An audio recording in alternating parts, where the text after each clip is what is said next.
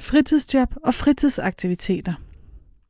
Det er temaet i denne podcast, som er en del af et podcastkursus omkring børn og unge med alvorlig synsnedsættelse.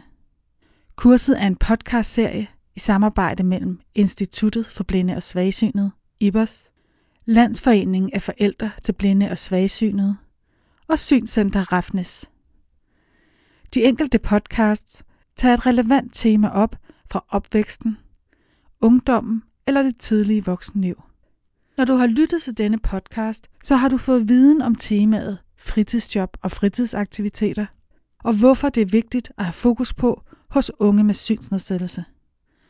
Du har fået konkrete eksempler på, hvilke udfordringer man kan møde som ung, og fået gode råd, du som forældre kan bruge efterfølgende til at støtte den unge.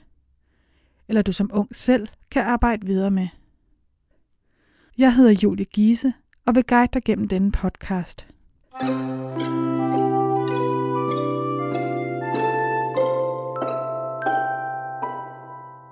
Jeg vil starte med at sige velkommen til lytterne. I dag der skal vi tale om fritidsaktiviteter og fritidsjobs. Og vi har tre med os i studiet. Og jeg synes egentlig bare, at I skal have lov at præsentere jer selv. Henrik? Jamen, jeg hedder Henrik Persson, og jeg er 59 år, og jeg har i hele mit arbejdsliv, øh, siden jeg blev uddannet som øh, folkeskolelærer, været ansat på IBOS. Så det vil sige, at jeg startede på IBOS i august 1984. Gud bedre det. og øh, IBOS er jo et spændende sted, og derfor har, bliver man der længe jeg har lavet mange forskellige ting. Jeg startede som lærer på efterskoletilbud, der var her. Og øh, jeg havde en almindelig klasse, folkeskoleklasse i dansk. Og så øh, blev jeg øh, det, man kalder datainstruktør. Det vil sige, at jeg tog rundt i landet og hjalp folk med computer og med syntetisk tale og forstørrelse og alt sådan noget.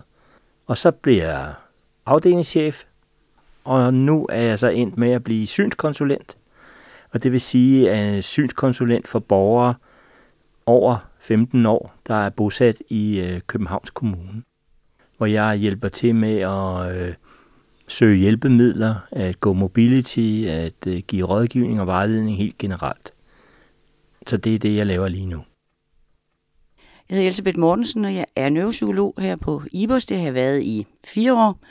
Og de primære opgaver, jeg løser her på stedet, det er faktisk at lave udredninger.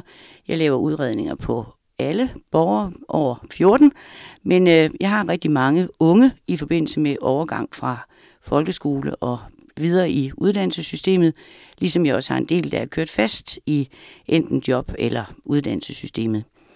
Udover det, så har jeg en fortid på Synscenter Refnes, hvor jeg har været psykolog siden 1984, øh, og hvor jeg har løst sådan en lang række varierede opgaver i forhold til blinde svagsynede børn og unge. Ja, jeg hedder Metab Demirkaya. Øh, ja, jeg har tyrkisk baggrund, derfor det mærkelige navn. Jeg er helt blind, og jeg har nedsat hørelse også, så der er noget døvblindhed i spil der. Men jeg er 28 år gammel og studerer til socialrådgiver. Jeg er færdig her til juni. Det bliver spændende. Og øhm, jeg er her i dag, fordi jeg er blevet kaldt ind for at fortælle lidt om, hvad jeg går og laver i min fritid. Og jeg øh, dyrker judo tre gange ugentligt. To gange i Brøndshøj Judo Club, som er en såkaldt almindelig judoklub, eller hvor, hvor jeg er, hvor jeg dyrker judo sammen med sene mennesker. Og så en gang om ugen er jeg på Amager Judoskole, hvor vi har oprettet sådan et blindehold. Så der er lidt mere tid til at kæle for detaljerne og teknikken og øvelserne og sådan noget. Og så øhm, dyrker jeg fitness to gange ugentligt. Det gør jeg øh, sammen med mine ledsager. Og så har jeg en fortid som øh, kvindelandsholdsspiller. Øh, goalball.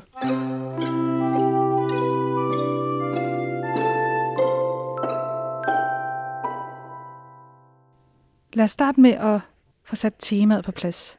Vil du, Henrik, fortælle om temaet, og hvorfor det er et vigtigt emne at tale om i forhold til unge med et synshandicap? Jamen det vil jeg gerne. Det er jo sådan så, at fritidsaktiviteter og fritidsjob, det er jo et generelt fænomen, som alle i kongeriget har været inde over på den ene eller på den anden måde, som, som ung eller som lidt ældre. Så derfor er det jo ikke et specifikt øh, synshandicap, øh, aktivitet eller problem, vi snakker om. Det er noget, som alle har oplevet på deres egen krop, så at sige. Øh, og det er jo også det, vi gerne vil fokusere på her i dag, at øh, øh, fritidsjob og fritidsaktiviteter, det er noget, som man kan have stor glæde af. Øh, og måske også fokusere på, at det kan være det er svært, hvis man ikke har prøvet det.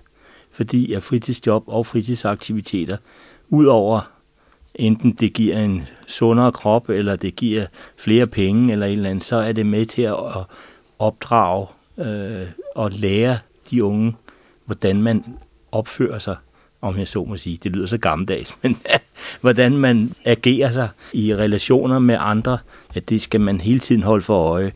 Jeg ved, at du taler om det i forskellige kontekster. Kan du fortælle, hvilke kontekster er det, man kan se det her tema i? Man kan jo se det i, i, i en kontekst som, at øh, det at få et fritidsjob, det er det første trin på vejen i en socialisering.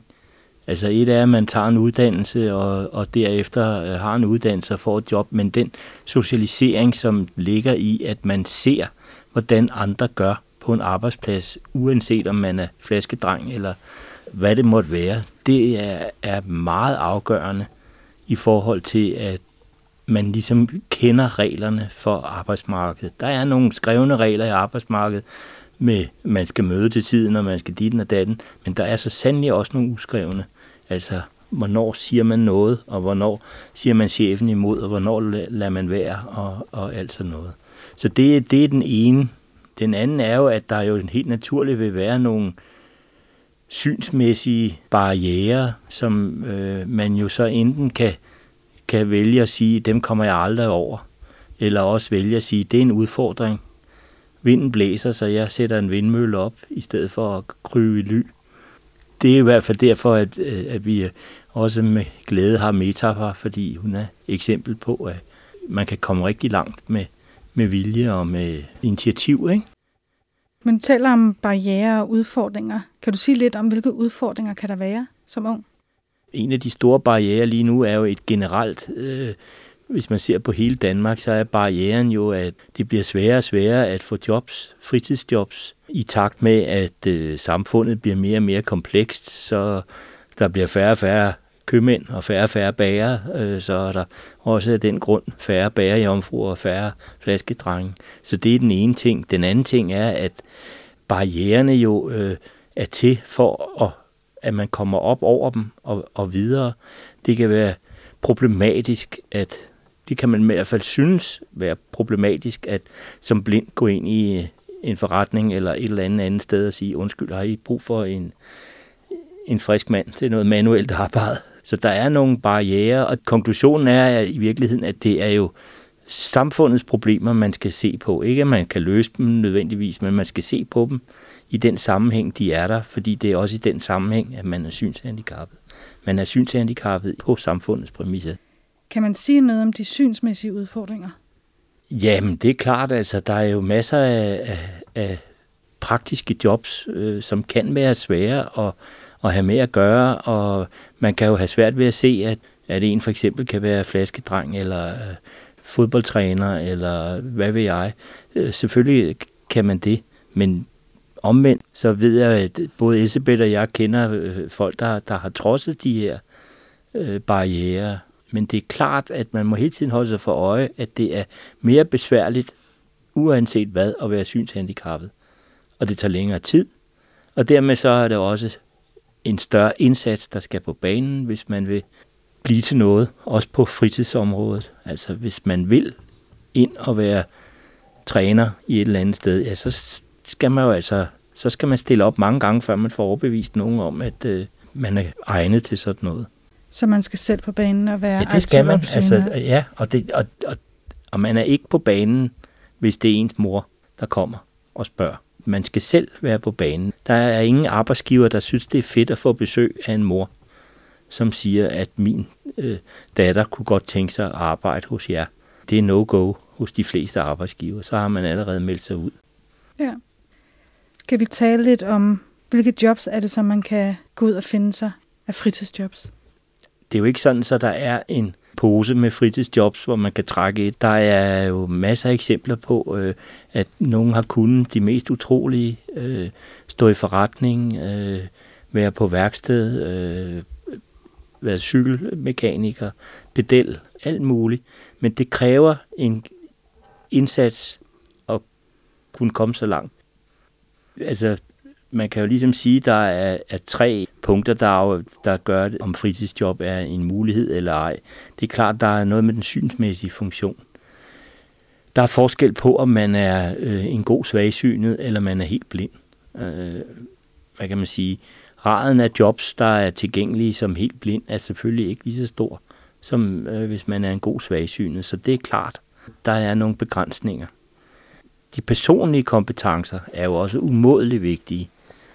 Og personlige kompetencer betyder også, at man ligesom viser over for en arbejdsgiver, at man er indstillet på at, at gøre noget, og man skal også være indstillet på at lytte.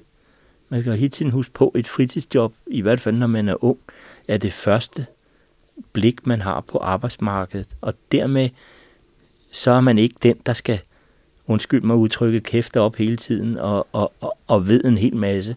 Nej, man skal lytte og lære og efterhånden få lidt øh, erfaring, og så kan man begynde så småt at blande sig. Og så er der de sociale kompetencer.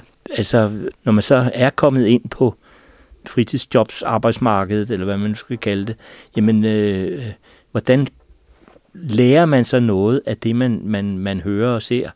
Øh, hvordan at man opfører sig? Hvordan, altså, bare noget så banalt som, når man skal spise frokost eller et eller andet, så kan det ikke nytte noget, at man sætter sig i et hjørne og tænker, nu, nu skal jeg være for mig selv, fordi jeg magter ikke at finde ud af, hvad det, hvordan jeg kommer over og snakke med nogen. Det bliver du nødt til, fordi det er sådan, man øh, finder ud af at være på en arbejdsplads. Altså, i virkeligheden er frokosten jo tæt på at være det afgørende sociale øh, netværk på en arbejdsplads. Hvis man ikke kan finde ud af at spise frokost med nogen, så er det ikke sikkert, at man holder så længe. Så, så der er både noget praktisk synsmæssigt, der er noget personligt, og der er noget socialt. Og selvfølgelig kræver det også en velvillighed fra arbejdsgiveren. Det kommer man ikke udenom. Altså, hvis arbejdsgiveren ligesom på forhånd har besluttet sig for, at nej, det her det er noget skidt, så skal der godt nok mange indsatser og begrundelser til, før at, øh, at man kan få overbevist en, en arbejdsgiver. I forhold til, at man så skal prøve selv og selv på banen, hmm. hvilken rolle kan man spille som forældre? Jo, men man skal motivere sine, sine børn til at gøre det. Man skal fortælle dem, hvordan og måske også, hvor arbejdsgiveren ligger hen og sådan noget. Men så snart man når, om man så må sige, døren ind til, til virksomheden, så skal man lade være. Men det igen, det gælder alle. Altså, der har jo været snak om, at sågar forældre til universitetsstuderende var inde og snakke med lærerne. Altså, undskyld mig, men det holder ikke. Det gør det altså ikke. Så det gælder om at, at bruge sine forældre som, som vidensbank og som konsulenter, eller hvad man skal kalde det. Men det gælder altså også, og måske endda især for forældrene, at tænke sig godt om, inden de tager alle skridtene for, for meetup. Så kom vi rundt om fritidsjob. Lad os tale lidt om fritidsaktiviteter. Elisabeth, hvorfor har vi fritidsaktiviteter, og hvad betyder det for os? Altså fritidsaktiviteter, de har jo tjener jo rigtig, rigtig mange formål, og i virkeligheden så tjener det også nogle af de formål, som Henrik allerede har været inde på. Øh, det er vældig vigtigt, at man har mulighed for at engagere sig i en aktivitet, som man interesserer sig for, men det er også en mulighed for at øh, blive en del af et fællesskab sammen med andre med, med de samme interesser. Og vores erfaring er jo lidt, at når man er blind eller stærkt svagsynet, så kan det være svært at gebære sig i nogle mere sådan ustrukturerede sammenhænge. Så mange bruger også fritidsaktiviteter som et rum, hvor der er nogle rammer øh, om de sociale kontakter, man kan få. Jeg tænker, det er vældig vigtigt også at gå ind og kigge på, hvorfor man dyrker en fritidsaktivitet. Jeg har set øh, mange eksempler på, at børn havde et meget, meget stramt schema, og formålet med deres fritidsaktiviteter, det var måske i virkeligheden ikke at få nogle gode oplevelser, men det var meget at træne. Og jeg havde en elev for mange år siden, der sagde, jamen på mandag, om mandagen, der går jeg til ridning, og det er godt for min balance. Tirsdag, onsdag og torsdag, der går jeg i klub, Og her lærer jeg at være sammen med andre, og fredag spiller jeg klaver, og det er godt for min finmotorik. Og man kan jo i virkeligheden tænke på, at det er det også godt for dit selvværd øh, i, den, i den sammenhæng. Fordi der er sådan ligesom hele tiden et aspekt indover, der hedder, jamen jeg er ikke god nok, så for at kunne blive bedre til noget, så skal jeg hele tiden træne. Det er ikke fordi, jeg skal have det sjovt, have nogle oplevelser sammen med andre, men det er fordi, jeg skal blive en bedre udgave af mig selv. Ja, så man kunne tale om måske også en balance med at få noget mere lystbetonet ind også. Præcis, ja. så jeg tænker, det er vældig, vældig vigtigt, at man også som forældre øh, går ind og kigger på, hvordan ser børns og unges hverdag egentlig ud? Fordi man er på overarbejde, når man er inkluderet i et almindeligt øh, skolesystem. Og skal man så også have program på hver eneste eftermiddag, så får man jo næsten et liv, der er værre end voksens arbejdsliv og, og mere belastende. Og der har jeg gennem årene set talrige eksempler på, at øh, eleverne simpelthen blev stressede og pressede og, og egentlig slet ikke fik lyst til at, at lave noget som helst udadvendt, fordi presset simpelthen blev, blev for voldsomt. Og hvordan kan man som forældre så støtte den unge i, at man får en god balance? Ja, altså der, der tænker jeg, at det er meget, meget vigtigt, at man lader de unge selv prøve. Og det er meget, meget vigtigt, at man tager udgangspunkt i, hvad er det, de gerne vil. Ikke hvad forældrene synes, de skal, men hvad de unge har lyst til. Og så kan det godt være, at der er en ung, der har lyst til at gå til fire forskellige aktiviteter om ugen. Hvis der så begynder at vise sig tegn på, at det der det er for voldsomt, så må man jo gå ind som forældre og tage en dialog øh, med, med sit barn eller sin unge og sige, er der noget, vi kan skære ned på? Er der noget, vi kan gøre på en anden måde, så det ikke bliver så belastende for dig? Har du nogle eksempler på, hvad kan man gå til af fritidsaktiviteter? Altså, Mitab er jo et godt eksempel, altså, hvor hun netop øh, senere skal tale om judo. Øh, det er, er faktisk en af de sportsgrene, som er, er vældig, vældig egnet som synshemmet. Det vi altid har hørt, og det der altid er akillescenen, det er boldspil af, af forskellige art, fordi der bliver det vanskeligt. Der er vældig mange svagsynede, som og især svagsynede drenge, hvis de går i sådan nogle klasser, hvor fodbold det er det helt store hit, så spiller man fodbold, men omkring en vis alder, det er som regel sådan omkring i 10 års alderen, der begynder det at blive mere konkurrencepræget, og der får man faktisk sværere ved at, at deltage i det. Men jeg kender faktisk også eksempler på, at det er blevet løst på en god måde. Altså der er nogen, der har haft den der oplevelse, så kan jeg ikke det mere, og så vælter verden. Men jeg har et eksempel med en dreng, som faktisk, da han ikke mere kunne være med på banen, så blev han hyret som hjælpetræner. En opgave, som han tog vældig, vældig seriøst. Han var mere forberedt øh, end den rigtige træner, når de skulle ud og spille kamp og sådan nogle ting. Og han blev ved med at være en del af det sociale fællesskab. Han havde stadigvæk de samme oplevelser som kammeraterne. De havde stadigvæk noget, de kunne tale om, når de kom i skole igen om mandagen. Og det tror jeg, det er måske ikke så mange af de eksempler, vi hører, fordi vi har sådan en tendens til at fokusere på alt det, der er vanskeligt. Men der er faktisk også meget, der lykkes i, i virkeligheden. Så kom vi rundt om fritidsaktiviteterne. Nu har vi jo også dig med i studiet Metab. Vil du fortælle lidt om dine erfaringer med at, at have fritidsaktiviteter, og, og hvad det betyder for dig? Øh, jamen, som Eltebet nævnte, så går jeg til judo øh, tre gange ugenligt. Og det har jeg faktisk kun gjort cirka ja, lidt over et halvt års tid. Det startede med, med et projekt, som vores øh, træner på Amager Judoskole gerne ville, ville iværksætte. Han ville have flere blinde ud i judoklubberne, fordi ja, nu har han været øh, over på Fuglesangcenteret en, en weekend, hvor det var judo, der var sådan på, på, på programmet, og havde så erfaret derigennem, at, at det her det er simpelthen fantastisk. Det kan man sagtens styrke som helt blind. Fordi judo er, til jer der ikke ved det, judo er en øh, kampsport, hvor man ikke må slå og sparke. Det gælder primært om at lære greb og kasteteknikker, så man kan smide rundt med hinanden og lære faldteknikker og holde hinanden fast og prøve at komme fri og balancebrydning. Så det er det, man kalder for en, for en kampsport med fuld kropskontakt. Og øhm, så gik han skridtet videre og oprettede det her hold på Amager Judoskole. Og jeg tænkte, hvorfor ikke bare forsøge? Jeg kan lige godt prøve at se, hvad det er for noget. Så jeg tog der til, og, og blev fuldstændig grebet af det, netop fordi, at, at jeg hverken behøvede at bekymre mig om, at jeg ikke kunne se noget, eller øh, være bange for, at min hørelse skulle spænde ben for, at jeg kunne være med på lige fod med de andre. Så det blev jeg vældig, vældig glad for. Og efterhånden, som jeg blev lidt bedre og graduerede til gul bælte og kunne de, sådan, de første grundprincipper, øh, grundkast og grundgreb og faldteknikker, så tænkte jeg, at, at nu vil jeg gerne prøve at, at, at prøve kræfter med, med en såkaldt almindelig, et almindeligt judohold med, med seende. Så jeg øh, tog skridtet og kastede mig ud i det, og det er jeg rigtig, rigtig glad for, at jeg, jeg gjorde. Det er ikke fordi, jeg, jeg lærer noget. Altså, jeg, jeg får dyrket den sportsgren, jeg efterhånden er blevet rigtig glad for. Flere gange ugenligt. Men også dels fordi, at jeg kommer ud og socialiserer med andre mennesker, end dem, jeg er vant til på, på studiet. Og flere mennesker, end dem, jeg er vant til i min blinde omgangskreds. Så det er altid godt at udvide sin, sin bekendtskabskreds. Jeg bliver lidt nysgerrig på, at nu øh, har du gået på begge hold. Er der nogen forskel på at tage det ene hold frem for det andet hold? Altså, vi, som Henrik kan nævne det før, så tager det lidt længere tid at være synshandicappet. Og det, det betyder, at, at vi på Amagerholdet, altså på holdet for synshandicappet, der går tingene ikke nær så hurtigt som på det andet hold i Brøndshøj Judoklub. Der er der lidt, lidt mere tid til at gå i detaljer og gå i dybden med et eller andet bestemt kast, eller lige at, at give sig ekstra god tid til at få helt styr på et bestemt holdegreb. Det har vi selvfølgelig også i Brøndshøj Judoklub, men, men det er på en anden måde.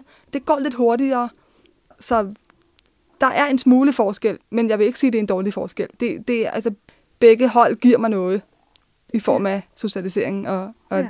i forhold til, at, at man på det ene hold kan slappe lidt mere af og være mere afslappet i, i, i forhold til hele tiden at skulle være på og være på og være på. Så jeg hørte dig meget sige, at det, det også giver dig at gå til judo, det er også det her sociale element for at udvide din bekendtskabskreds. Og er der noget andet, du tænker, der er værd at nævne i forhold til, hvad det giver dig at gå til fritidsaktiviteter? Jamen, det, det, det er jo sjovt. Altså, det er simpelthen herligt at kunne, kunne, kunne fordybe sig i, i, i noget, man, man interesserer sig for, og synes er dejligt og sjovt. Og det, der er jo der går til noget, de ikke bryder sig om, håber jeg da. Nu har vi også talt om fritidsjobs, øhm, og herinde optagelserne gik i gang, der fortalte du mig om, at du har gået noget praktik, og der tænker jeg, at du måske kunne dele dine erfaringer om det. Jeg, jeg, jeg har været i praktik på et værested for, for voksne med psykiske lidelser, og der var det meget relationelt arbejde, jeg udførte der. Det var selvfølgelig også lidt praktisk at gå ud og sørge for, at der var te og kaffe på kanderne, og der var noget inde i, inde i caféen, og sørge for, at, at der hele tiden var smørbrød og pålæg, og fordi det forsvandt jo hurtigt, når man sådan er mange mennesker, der er lidt halvsultne. Ikke? Mm. Øhm, så så den, den, den, den praktiske del havde jeg faktisk også. Øhm, men, men det vigtigste for mig, det var det her sociale element, altså det relationelle element, det her menneskekontakt. Fordi mange af de andre ansatte på værstedet, de havde også travlt med rent administrative opgaver. Så skulle de ind på kontoret og skrive lidt i deres bog, og øh, så, så var der nogle, nogle, nogle computersager, de skulle ordne, og så var der noget med noget frokost, de skulle have bestilt, og det ene og det andet.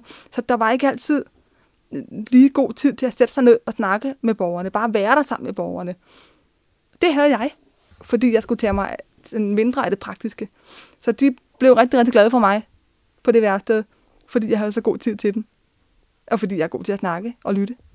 Så vil jeg gå over til Henrik og Elisabeth igen. Elisabeth, vil du dele nogle gode råd til forældre og de unge? Jamen altså, jeg, jeg tænker jo, som vi har været inde på flere gange i det her, øh, så tænker jeg, at det, det er vældig, vældig vigtigt, at, at forældre giver deres børn fri. At det ikke er øh, forældrenes projekt, men det er børnenes projekt. Og der øh, kan man i, i den sammenhæng sige, det man jo tit er bange for som forældre, det er, at børnene skal få nogle nederlag. Og det ønsker man ikke. Men man kan altså ikke udvikle sig, hvis ikke man prøver at få nogle nederlag i nogle sammenhæng. Så det er vigtigt, at der også er, er plads til det. Så tænker jeg også, det er vældig, vældig vigtigt, at man tager udgangspunkt i, hvad børnene faktisk interesserer sig for. Jeg synes, Meta sagde det meget godt. Jamen, det er jo fordi, det er sjovt. Det er dejligt, det er rart at, at gøre det her. Og det er det, der skal være øh, det, det primære udgangspunkt. Så er det også vældig vigtigt, at man som forældre ikke går ind og tager over forældre kan være voldsomt meget på sidelinjen. Øh, de skal, hvad var det, Mesa, du sagde? De skal gå væk. de skal ikke sidde og hænge over børnene i, i de sammenhænge. Og så er der også en, en række ting, som jeg tænker, Metab skal sige, øh, som du fortalte sidst, vi talte sammen om. Hvad er det vigtigt, man gør som synshandicappet? Hvad kan man selv gøre i den sammenhæng? Altså, det vigtigste, vil jeg sige, er at selv at tage kontakt.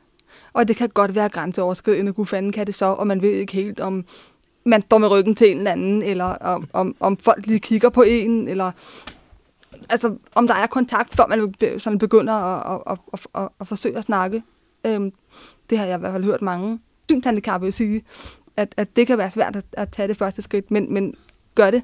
fordi det belønner sig sgu rigtig, rigtig meget. Så det er simpelthen råd nummer et. Tag selv kontakt, fordi folk er lidt nervøse og lidt usikre. Så derfor, vær den, der søger kontakt. Jeg tænker lidt mere som om du ikke også kunne fortælle det eksempel med, hvordan du gjorde i forhold til dine træner, da du skulle starte i Brøndshøj. Jo, det var egentlig ikke min træner. Det var, øh, det var da vi skulle danne par for at øve de teknikker, som ja. vi nu har fået vist.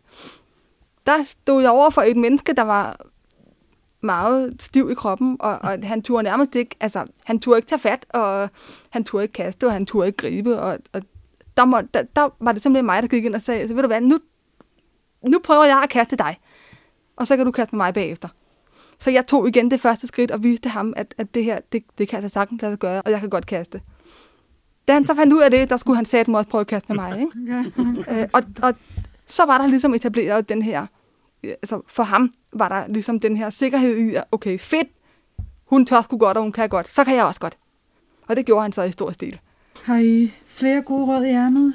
Jeg kommer til at tænke på, at i rigtig mange sportsklubber, når man som forældre melder sit barn ind til fodbold eller håndbold, eller hvad, hvad ved jeg, så får man en, øh, en seddel med nogle gode råd, og som regel, som næsten altid er det øverste råd, husk, det er ikke dig, der går til sport, men det er dit barn.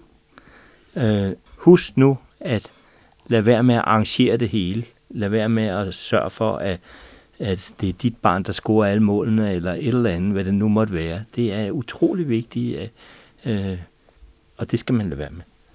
Der, der vil jeg egentlig gerne sige et, et par ord. Øh, det er meget godt beskrevet, det Henrik han siger. Øh, det, det vil jeg tilslutte mig 100%. Og nu, nu er det jo gerne sådan, at, at, at forældrene de sådan stemmer sammen i en flok, når børnene er på banen. Så står forældrene der og snakker og ryger, mm. eller hvad pokker de nu gør. Og, og der er det selvfølgelig naturligt, at, at man generelt som forældre har et ekstra øje på sit eget barn. Man holder øje med, at, at ens barn ikke bliver dårligt behandlet, eller at der lige pludselig ikke opstår en anden situation, hvor barnet kommer i en anden en eller anden form for vanskelighed. Men det sker for alle børn. Altså alle oplever at blive taklet. Alle oplever, at, at bolden ikke lige bliver spillet til en. Og det er ikke bare i fodbold, det kan også være i overført betydning. Alle oplever en gang imellem, at, at man lige, ikke lige er den, der er hensigtsmæssigt i forhold til forskellige aktiviteter på banen. Øh, og der er det altså vigtigt, at man som forældre ikke skynder sig hen og forsøger at tage over. Og forsøger at hjælpe barnet igennem den her måske lidt ubehagelige situation. Lad, lad være med det. Altså, lad, lad barnet selv prøve at klare situationen. Det er det, barnet lærer noget af. Altså, hold dig på baglinjen. Lad nu barnet selv få lov til at prøve. Lad nu barnet få de oplevelser, der nu, nu engang følger med. Både gode og dårlige, når, når man er ja, til en fritidsaktivitet.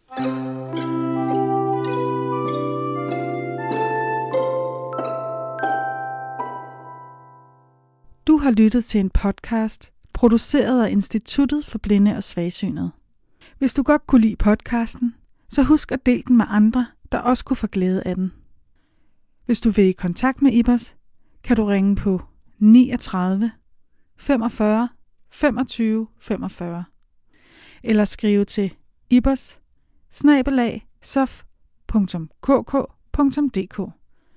Tak fordi du lyttede med.